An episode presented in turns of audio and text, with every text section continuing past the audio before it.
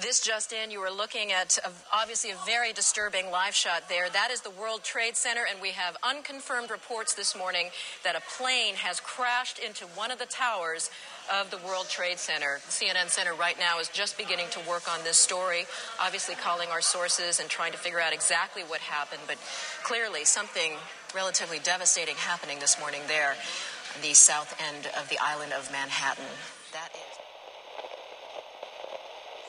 passes. At least one levee has broken in New Orleans, leading to some localized flooding, but there could be far worse still to come as the storm surge and as the rainfall from, from uh, Hurricane Katrina hits.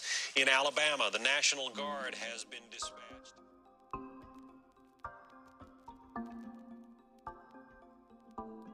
My name is Alexander Badgett. This is the Bankster Podcast, Season 3 Last Resort presented by centralverse.org. This is episode 5 Terrorists and Hurricanes. In the previous episode, we talked about crises caused by companies that had become too big to fail. On today's episode, we shift to a different kind of crisis single event shocks to the country and its people. As indicated in the intro, the two examples I'll narrate are the 9 11 terrorist attacks that brought down the Twin Towers in Manhattan and Hurricane Katrina that devastated New Orleans. Although it's been nearly 20 and 15 years, respectively, my heart still goes out to the families of individuals killed or hurt in these tragic events. First responders, healthcare workers, and volunteers performed incredible and heroic work. In both instances, the Federal Reserve took important steps to mitigate the spread of the damage to the financial sector, both on Wall Street and Main Street. So, what role does the lender of last resort play during a crisis like a terrorist attack or a natural disaster? Well, that will be today's episode. One of my favorite covers of The Economist magazine depicts the painter Rembrandt's famous 1632 oil on canvas, titled The Anatomy Lesson of Dr. Tulp.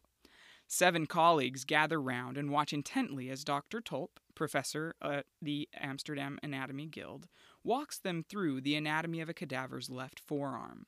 For the magazine cover, The Economist photoshopped onto the painting a defibrillator in the hands of Dr. Tulp, with a speech bubble saying, Stand back, I am a central banker. Now, there's a lot I could unpack in this photoshopped version of the painting, like defibrillators on a cadaver aren't going to do anything, or central bankers pushing away other policymakers is dangerous. I could also break down the article that the cover served to advertise, mainly that political policymakers, like those in legislatures and executive branches of government, have to take more significant roles during crises.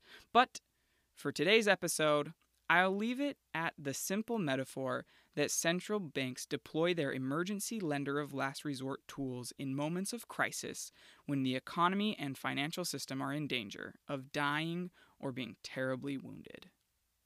The minutes, hours, days, and weeks following 9 11 saw many such moments where the economy and the lives that the economy supports were in grave danger. The Federal Reserve took out its lender of last resort defibrillators and put them to good use, providing enough support to the economy to keep it afloat. On the morning of September 11th, Chair of the Federal Reserve Alan Greenspan was an ocean away from New York and Washington. Here he is describing the situation to the Financial Times. Uh, as chairman of the Federal Reserve Board, I was coming back from a meeting in Zurich, the usual meetings with central bankers. And I was over the North Atlantic when my senior security person came up to me and said, The captain wants to see you. So I went up front and I was told that uh, the eastern seaboard of the United States has been shut down. The airspace is now prohibitive, and he told me the reasons as to what had happened. And uh, having basically grown up with the World Trade Center, it was an extraordinary shock to me because I knew, after hearing the details, that a number of the people who perished in that were people whom I knew. Greenspan wasn't the only one from the Fed away from the office that day. He was accompanied by the head of the Federal Reserve Bank of New York, and three of the four other governors were also away traveling. Vice Chair Roger Ferguson was the only one in the office that fateful morning. Here's Ferguson himself with a bit of his background from the Breakfast Club radio show in January 2020. Uh, and all those things came together. I, I fell in love with economics. Mm-hmm. And you were talking about Dr. King. I, mean, I, was one of those people I think who was very influenced by uh, one of the things he was doing before he died, which was also getting you know blacks into the right kinds of positions in government. And so as I was growing up in 1966, 1967, Lyndon Johnson appointed a guy named Andrew Brimmer to be the first black governor of mm-hmm. the Federal Reserve. Uh, Andrew was a story of resilience, the, the child of, of uh, sharecroppers and you know, that was newspaper front page newspaper story for me. Um, and so, because of Andrew Brimmer, 1966, 1967, and my parents, I fell in love with economics. Got very interested in the Federal Reserve and had uh, uh, the good fortune to be appointed in 1997 as the third black governor, right. and in 1999 as the first black, black vice chairman. So you know what you're talking about, huh, Roger? One of Vice Chair Ferguson's first responsibilities at the Fed was to lead the task force overseeing the Fed's Y2K preparations.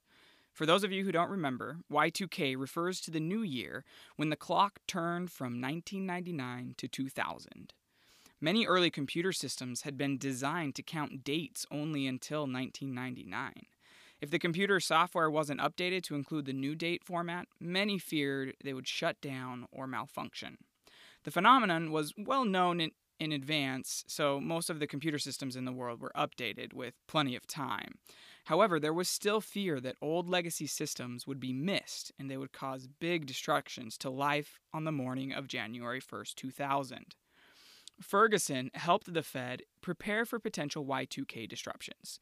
And although no major or systemic problems occurred in the financial system or global economy due to the date change, many of the contingency plans made and practiced for Y2K were in fact very useful in the days following 9 11. For one simple example, key officials at the Fed had access to two phones from different communication providers. This proved useful when one of the Twin Towers knocked out a Verizon communication hub when it collapsed. Another simple example includes how to set up an emergency situation war room and connect all the key decision makers in Washington and across the Federal Reserve System. Here's Ferguson speaking to Bloomberg TV about what it felt like on September 11th. The first thing you confront, that I would confront, anyone confronted, was this massive uncertainty. Right? Uh, one didn't know what was going on, but you knew it had to be bad when, you know, first both the Twin Towers were on fire, and I turned on the TV and saw the second plane go into the second tower. And I looked out my window and saw smoke coming from the Pentagon. And so one knew that whatever was going on, it was big it had hit the financial capital and the political capital of the country, uh, and everything was uh, chaotic. So you confront uncertainty. Now, pay special attention to these first two communication steps that Ferguson led the Fed in taking. If you take a step back, before a central bank can follow through on its commitment to serve as a lender of last resort, it has to be available. In moments of panic like the one on 9 11, that wasn't a given. And so I decided that our most important role was to keep the financial system open and operating. And so what did we do? Um, uh, number of things parallel. First was clear communication. Very brief, very succinct. The Fed is open and operating, full stop. And you know the Fed stands ready basically to, to backstop the monetary needs of the system that created you know, a lot of confidence. Then we had to live up to those words using a number of technical tools that the Fed has at its uh, disposal. For banks that use the FedWire system, a technology used to send literally trillions of dollars through the financial system every day, the Fed sent a message at 9:44 a.m. saying that the system was, quote, fully operational at this time and will remain open until an orderly closing can be achieved. Close quote. About two hours later, the Fed issued a similar statement, this time publicly as a press statement. Here it is, as narrated in a short documentary about the central bank's actions on 9 11. The Federal Reserve System is open and operating. The discount window is available to meet liquidity needs. And boy, was the discount window used. At the discount window, the Fed lends money to banks, typically overnight, to help them maintain smooth day to day operations. On a normal business day in 2001, these loans totaled about $54 million. But on September 12th, the Fed lent a record $46 billion. This staggering 100x increase in last resort lending from the Fed was made possible by dedicated employees at the 12 reserve banks staying late into the night, despite the fear and worry that was understandably palpable to make these discount window loans. And here again, Y2K preparation came in handy. Banks had pre pledged collateral with the Fed to make it quicker to access the discount window funds. In the midst of the chaos, this made a significant difference in how quickly the Fed was able to get these desperately needed loans into the hands of the banks. Another way that the Fed provided emergency funds to the banking system was by using open market operations. At the time, the Fed largely relied on open market operations to keep the target interest rate where the FOMC wanted it to be. This involves taking money out or putting it into the interbank lending market. On an average day in 2001, open market operations injected between 2 and 8 billion dollars into the banking system.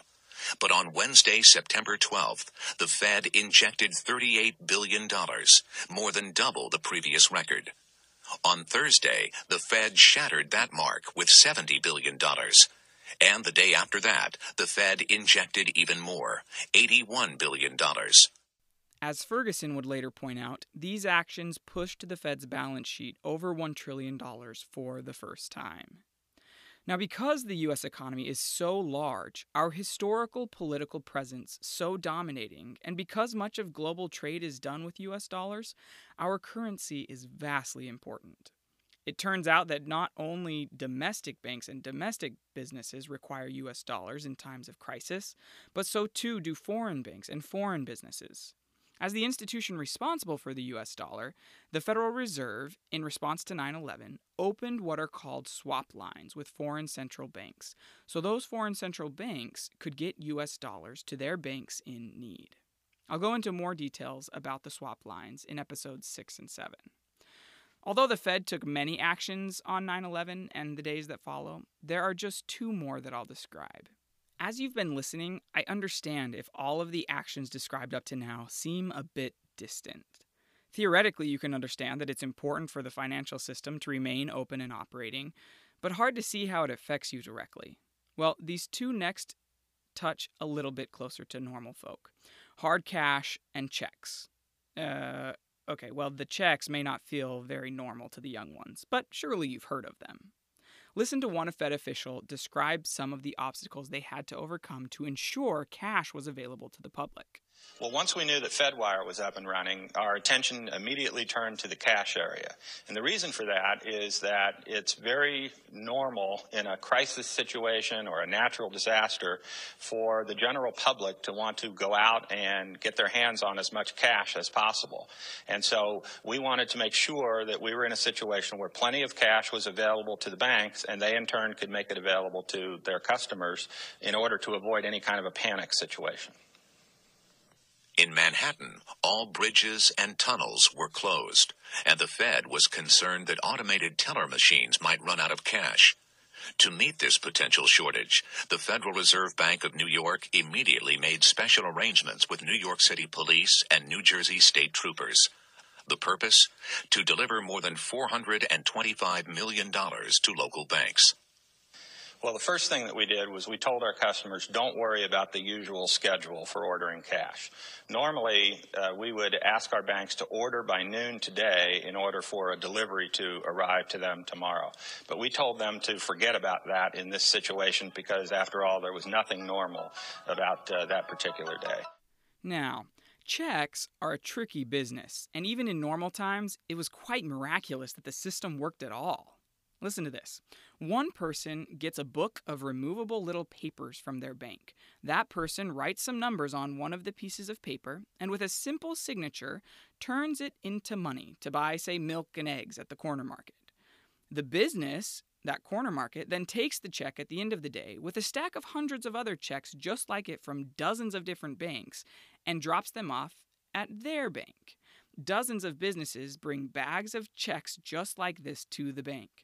Someone at the bank now has to figure out which checking account at which bank needs money taken out of it and which checking account needs money deposited into it.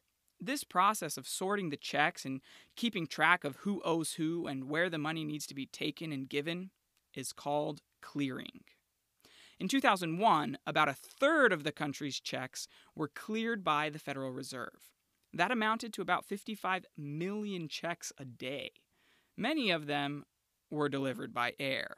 However, when air traffic was shut down, the Fed immediately began working on alternative methods of ground transportation.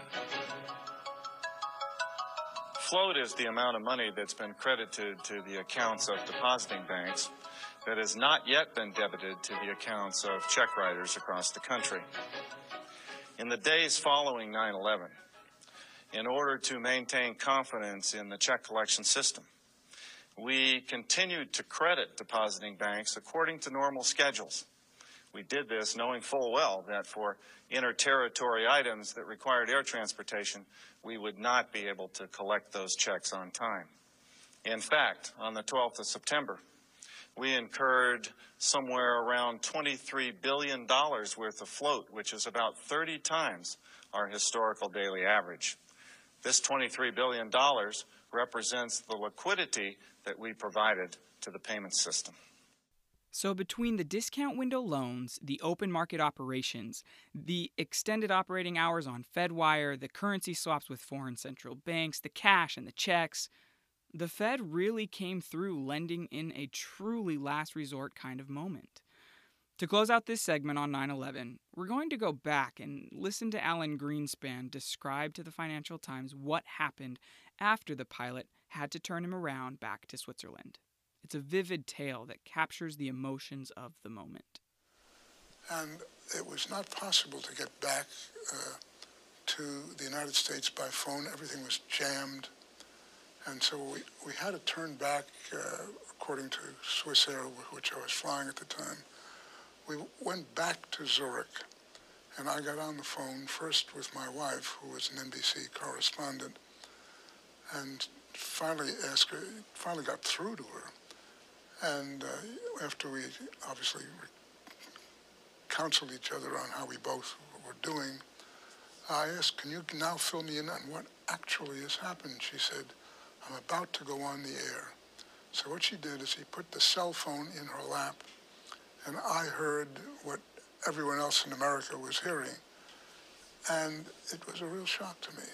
Uh, I can't really, I can't really replicate it because uh, uh, when I eventually, as I say, arrived back in Zurich, they wanted to show me a videotape of the towers coming down. I said, I can't do that. I just don't want to. And to this day, it is very difficult for me to see that phenomenon. In any event, uh, I called the White House to get transportation back because everything was jammed, as you can imagine. And all civilian aircraft were, flights were canceled.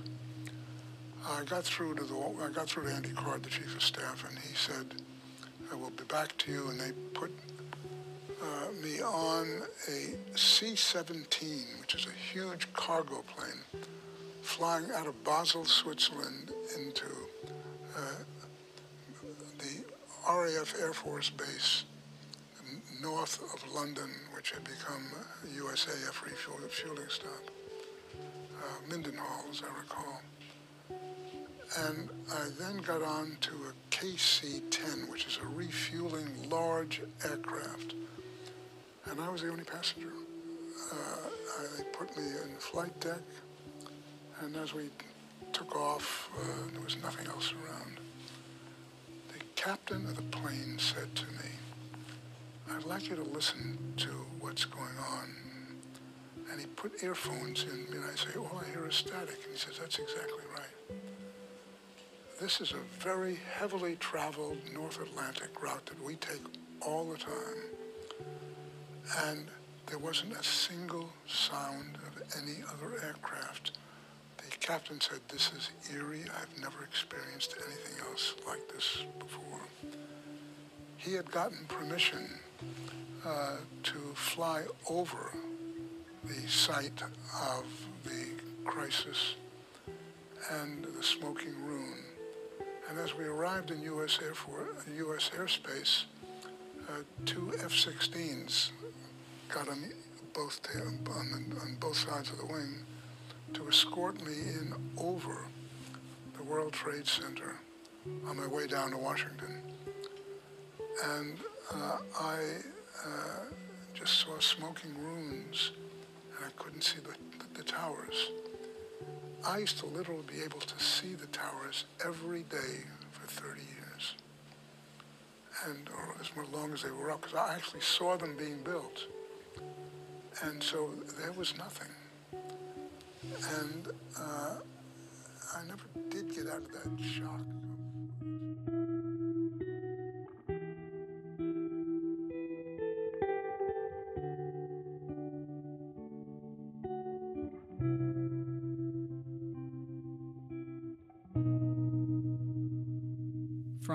Damage caused by a tragic act of premeditated violence to destruction at the hand of Mother Earth's most devastating storms.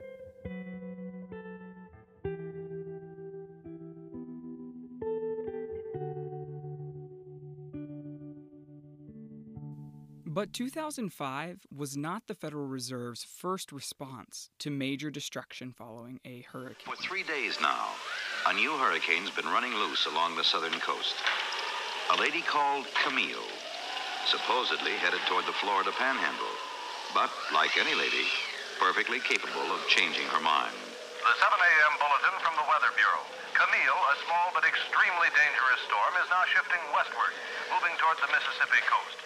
Small craft should seek safe harbor. During and after natural disasters, banks often lose access to normal funding and frequently require loans from the lender of last resort. This August 1969 storm brought devastating destruction to the southern and southeastern United States. Both the Federal Reserve Banks of Richmond and Atlanta lent to banks in affected areas in response.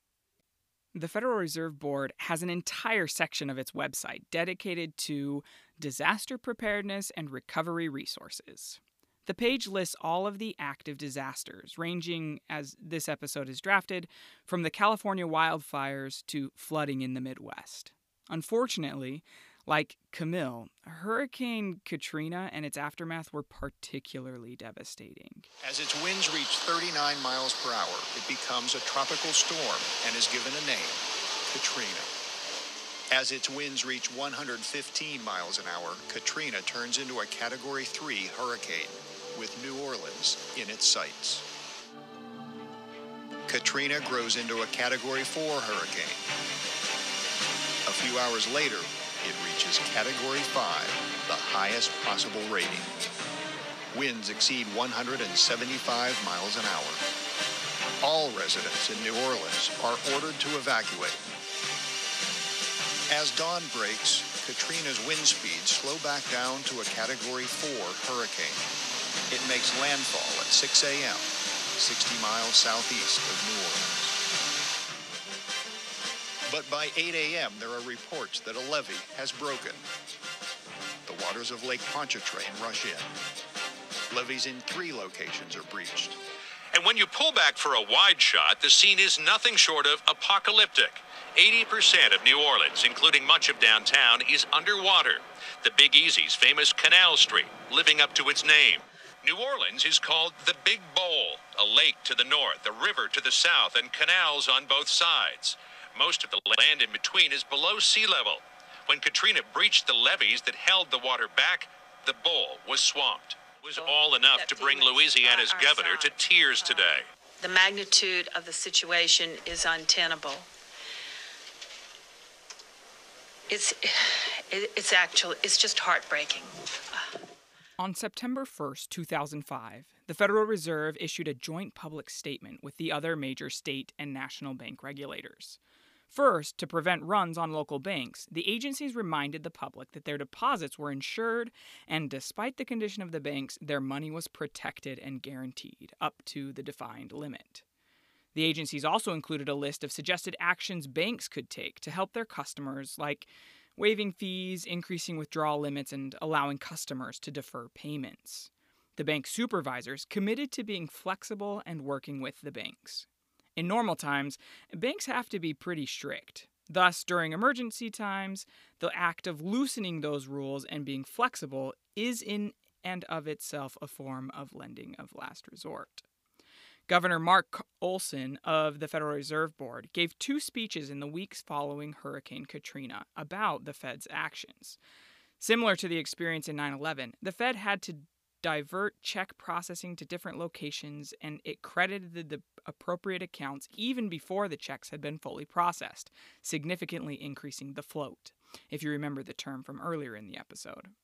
This increase in float served effectively as an increase in lending during the crisis. The Fed also made special deliveries of cash to designated distribution points to make it easier for banks to get that cash to their customers and ATMs.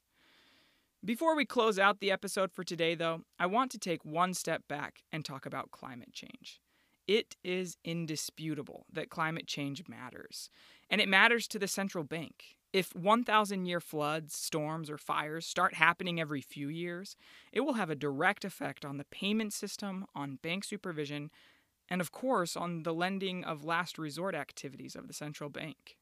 Here's journalist Brian Cheung reporting in fall 2019 about the Fed's climate change conference. Yeah, so the Federal Reserve actually just today kicking off their first ever in the entire history of the Federal Reserve System, first conference focused on climate change. It's actually being hosted at the Federal Reserve Bank of San Francisco. And this is a serious acknowledgement from Fed policymakers at the world's largest central bank that uh, climate change could be having an adverse effect on the economy and that central banks might want to consider that as part of their uh, policy making as well. And it's not just on monetary policy. So, even if you think the central bank shouldn't get involved in deciding how to fight or prevent climate change, you have to admit that the central bank needs to have smart people thinking about it.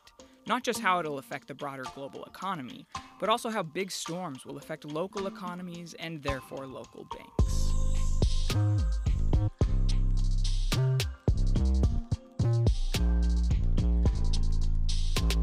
No matter the origin of the crisis, central banks stand ready to use their lender of last resort authorities to provide emergency loans to try and keep economies above water. The last resort lending in the next episode will make the last few episodes, although critical, seem like small potatoes. Coming up, the global financial crisis. Today's episode was written, edited, and produced by me, Alexander Badgett. A full transcript with links to all of the sources used and quoted in today's episode can be found at www.centralverse.org. While you're there, check out the interactive graphics describing how modern central banks work today. The theme song for this season is Land of the Retro Ones by Rage. Additional music by Josh Lippi and the Overtimers. I tweet under the name Kaleb Nygaard. Central banks affect the daily lives of all of us. Rate the podcast wherever you're listening, then share it with your coworkers, classmates, family, and friends. Until next time, thanks for listening.